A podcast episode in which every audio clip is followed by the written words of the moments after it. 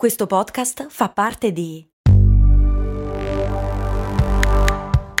Voice Podcast Creators Company. At Evernorth Health Services, we believe costs shouldn't get in the way of life-changing care, and we're doing everything in our power to make it possible. Behavioral health solutions that also keep your projections at their best? It's possible. Pharmacy benefits that benefit your bottom line? It's possible. Complex specialty care that cares about your ROI? It's possible. Because we're already doing it. All while saving businesses billions.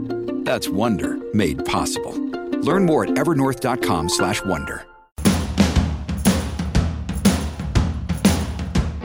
Benvenuti in questo nuovo episodio di Brandy, amici ed amiche, lo show che va in onda ogni giorno e ogni giorno vi dà nuovi episodi, storie interessanti da raccontare alla macchinetta del caffè in ufficio. Vi ricordo che per non perdervi i nuovi episodi è utile iscriversi al canale podcast nella vostra app di ascolto preferita e attivare la campanellina così da essere i primi e non farvi rubare la scena dai vostri colleghi. Oggi, amici miei, parliamo di treni, un'insospettabile eccellenza italiana.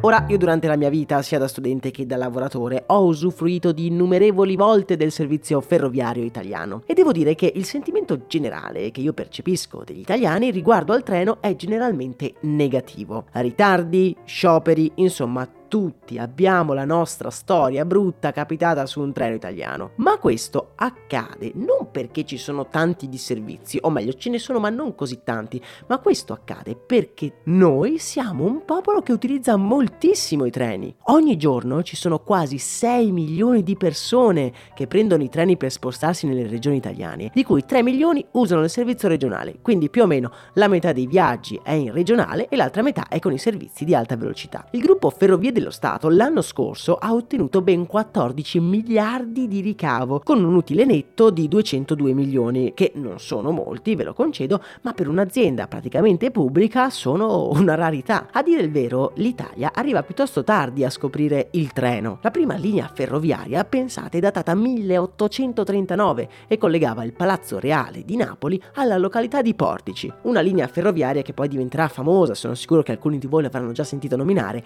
la cosiddetta detta Napoli-Portici, binario doppio 7.5 km, insomma una cosa piuttosto semplice.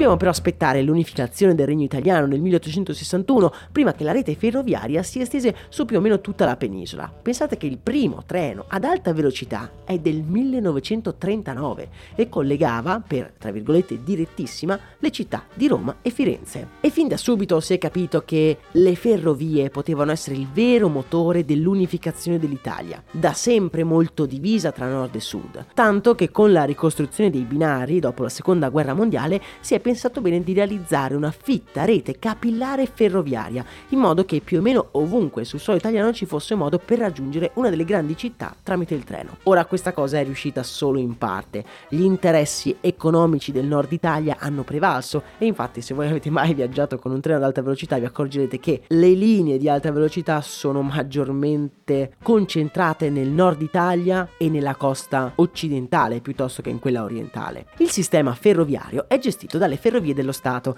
che è una società pubblica, che ha due filiali, una che gestisce i binari, la rete ferroviaria italiana o più comunemente detta RFI, e Trenitalia che gestisce appunto come sappiamo molto bene i treni. I treni di Trenitalia però non sono gli unici a viaggiare sui binari, ci sono anche delle aziende private che erogano un servizio analogo utilizzando gli stessi binari. Italo per esempio è una società controllata da NTV, letteralmente Nuovo Trasporto Viaggiatori, che utilizza i binari di alta velocità della rete ferroviaria italiana. E questa è una peculiarità del nostro paese, in cui ci sono effettivamente talmente tanti viaggiatori che più società si contendono il mercato, una cosa che non succede in altri paesi, che effettivamente nella gestione del trasporto ferroviario, beh, sono anche messi molto peggio di noi. La Germania, per esempio, è uno Stato rinomato per la sua precisione e per la sua efficacia dei suoi servizi pubblici, ma la rete ferroviaria in realtà è un completo disastro. Testimonianze di stessi cittadini tedeschi mi hanno confermato che prendere un treno in Germania equivale a comprare una scatola di cioccolatini, che per citare Forrest Gump, beh, non sai mai quello che ti becchi. Il Frecciarossa 1000 oppure l'Italo sono due dei treni più avanzati al mondo, nonché tra i 10 treni più veloci della Terra. E personalmente trovo che il treno sia il modo più confortevole per viaggiare. Pensateci, ci sono i sedili ampi, nessuna perdita di tempo con eventuali controlli e possibilità di avere una connessione internet per più o meno tutto il viaggio. Ci sono linee di pensiero addirittura che imputano l'efficienza dei treni ad alta velocità il fallimento di Alitalia, la nostra compagnia aerea di bandiera. In realtà questa è una frase piuttosto semplicistica, sappiamo benissimo che la situazione di Alitalia era molto complessa e sicuramente non sono stati i treni da soli a farla fallire. Però possiamo capire che in realtà i collegamenti tra le città maggiori italiane sono completamente in mano ai treni ed è una cosa che non capita spesso. Mi rivolgo a voi, per esempio, vi è mai capitato di considerare l'aereo come mezzo di trasporto per recarvi da Milano a Roma? Io credo che a nessuno sia mai venuto in mente pensare che Trenitalia ha ben 100 collegamenti al giorno e che si può raggiungere la stazione Termini della stazione centrale di Milano in appena 2 ore. e 50. Io non so quanto ci metta un aereo, ma so solo che da casa mia a Fiumicino, l'aeroporto più vicino, ci vogliono 40 o 50 minuti, quindi boh, fate voi. Io credo che i treni siano un mezzo di trasporto con un enorme potenziale ancora inespresso. Pensiamo al Frecciarossa 1000, per esempio. Questi treni possono raggiungere anche velocità in alcuni tratti di 350 km all'ora, ma solo perché sono limitati da ragioni di sicurezza dei binari. Il Frecciarossa 1000 potrebbe arrivare tranquillamente a 390 km all'ora e non c'è un vero limite per quanto possa arrivare un treno, ci sono treni che raggiungono tranquillamente anche i 500 km all'ora. In più i treni non hanno problemi di spazio. Se ci si dovesse accorgere che una particolare tratta ad un determinato orario ha molta più richiesta del previsto, beh, basterebbe aggiungere un altro vagone al treno già esistente e non servirebbe comprare un aereo più grande.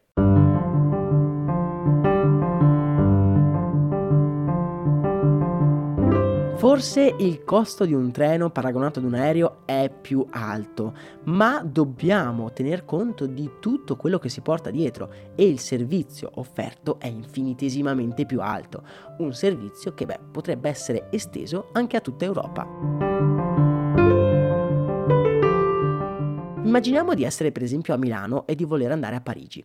Ora, la prima scelta che sicuramente vi sarà venuta in mente è l'aereo. Ma facciamo un po' di conti. Un volo per Parigi, che ne so, tra un mese costa all'incirca 40 euro sull'andata, ma dobbiamo tener conto che questo aereo parte da Bergamo, quindi noi a Bergamo ci dobbiamo arrivare e non vogliamo prendere la nostra auto, quindi ci affidiamo ad un autobus, altri 10 euro. 10 euro che spenderemo anche per arrivare al centro di Parigi dall'aeroporto designato francese, quindi un totale di 20 euro. Arriviamo a spendere sommati al costo dell'aereo più ad eventuali biglietti della metro circa 70 euro. Il tutto per un viaggio viaggio che se sommiamo l'ora di volo, l'ora e mezza di anticipo all'aeroporto, l'ora di trasferimento da e per l'aeroporto più il tempo per uscire materialmente dall'aereo, beh fanno più o meno 5 ore di viaggio. Ora immaginiamo un treno che dalla stazione di Milano vi porta nel centro di Parigi con 6 ore di viaggio, un costo poco superiore, mettiamo non lo so, di 80 euro. Ora, detta tra noi, quale effettivamente mezzo di trasporto è più comodo?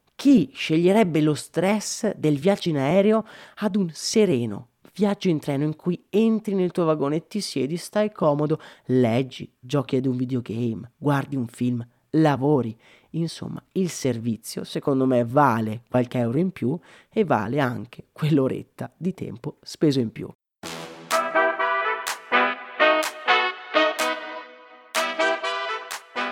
Comunque so che per noi Trenitalia è sinonimo di disagio, ma vi posso garantire che ce li invidiano un po' tutti i nostri treni. Basta fare un giro su YouTube e troverete decine e decine di recensioni entusiaste di turisti che vengono da noi anche semplicemente solo per provare i nostri Italo e Freccia Rossa. Ora però mi rivolgo a voi perché la vostra è la sola e unica opinione che conta.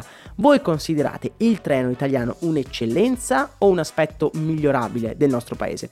Pensateci e fatemelo sapere sapere nei commenti oppure nel sondaggio che metterò sotto l'episodio di Spotify.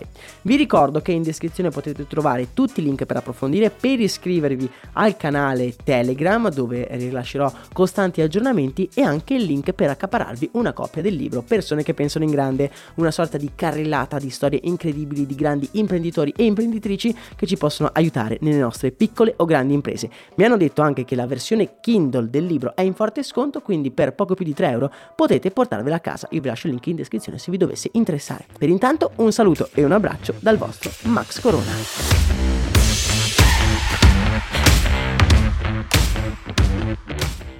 Vacanze in Sicilia o in Sardegna. Con i traghetti GNV porti tutto quello che vuoi, ti rilassi fino a destinazione e se prenoti entro il 14 maggio, posto ponti a partire da 33 euro. Non c'è modo migliore per andare in vacanza. Scopri i dettagli su gnv.it. Offerta valida sulle linee Napoli-Palermo e Genova-Olbia, 10.000 posti disponibili.